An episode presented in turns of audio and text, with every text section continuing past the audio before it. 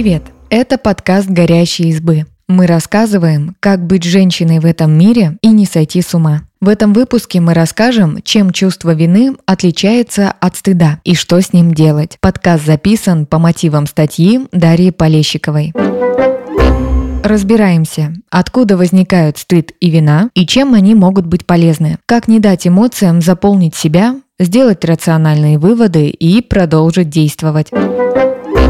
Что такое стыд? Психолог Людмила Петрановская рассказала, что у человека есть базовые чувства – радость, гнев, страх, отвращение и печаль. Вспомните персонажа известного мультфильма «Головоломка». Эти эмоции общие у всех животных с лимбической системой. Их задача – заботиться о нас. Страх помогает избегать опасных ситуаций. Агрессия – охранять свои ресурсы. Отвращение – не есть пропавшее и держаться подальше от потенциально заразного. Со временем поверх базовых чувств появились социальные надстройки. Стыд вырос из чувства отвращения. По словам Петрановской, родители начинают использовать этот механизм, когда ребенку исполняется примерно два года. Его приучают к горшку, не ходить голышом при посторонних, умываться. Когда малыш делает что-то не так, ему говорят: «Фу, как стыдно». Эмоция стыда появляется у человека в ответ на отвращение значимых взрослых. Она заставляет вести себя так, как принято в обществе. Пристыдить ребенка – эффективный и быстродействующий инструмент. И у родителей есть соблазн его использовать, чтобы управлять поведением детей не только в вопросах гигиены.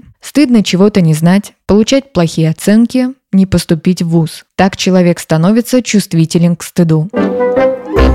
Чем вина отличается от стыда? Стыд – это публичное чувство, а вина – личное. Грубо говоря, человек стыдится не того, что он ковыряет в носу, а того, что приятели заметили, как он это делает. Вина не зависит от реакции других. Это внутреннее ощущение после совершения ошибки. Людмила Петрановская поясняет, что чувство вины впервые появляется после четырех-шести лет. В этом возрасте ребенок начинает строить причинно-следственные связи. Поскольку дети эгоцентричны, они считают причиной всего происходящего себя. И поэтому могут испытывать вину из-за любых неприятных событий в семье, развода родителей, болезней. С возрастом человек понимает, что не все в мире в его власти. Здоровое чувство вины даже полезно. Оно становится своеобразным компасом, который помогает корректировать свои действия. Но чрезмерная или неоправданная вина мешает. Человек погружается в эту токсичную эмоцию, теряет способность делать выводы и влиять на ситуацию.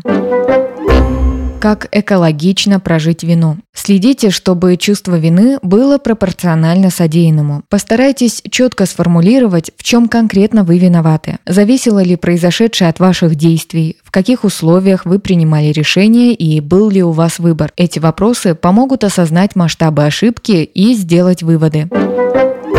Дайте отпор внутреннему критику. Бывает, что чувство вины превращается в ментальную жвачку. Человек постоянно прокручивает в голове свой проступок и все глубже погружается в самобичевание. Психотерапевт Виктория Дубинская говорит, что это похоже на отравление. Человек сливается с виной и перестает ощущать другие чувства. Выбраться из самобичевания может помочь упражнение «Два стула». Нужно поставить два стула и представить, что на одном сидите вы, а на другом ваш внутренний критик. Сядьте на один стул и по Позвольте критику высказать все претензии и обвинения. Когда они закончатся, пересядьте на другой стул и поспорьте с критиком. Это поможет отделить критикующий голос от своей личности и посмотреть на ситуацию с разных сторон. Четко очерчивайте зону своей ответственности. По мнению политолога Екатерины Шульман, ответственность – это осознание своих возможностей, те обязательства, которые взрослый человек добровольно на себя берет. Бессмысленно испытывать вину за события, которые от вас не зависели. Это может загнать в ступор. Четкое очерчивание своего круга ответственности – лекарство от бездействия и паралича воли, говорит Шульман. Постарайтесь разобраться, что от вас зависело, а что нет, что вы в силах изменить сейчас, и действуйте внутри круга вашего вашей ответственности. Спасибо, что послушали этот выпуск. Подписывайтесь на наш подкаст, пишите в комментариях о своих впечатлениях и делитесь ссылкой с друзьями. Пока!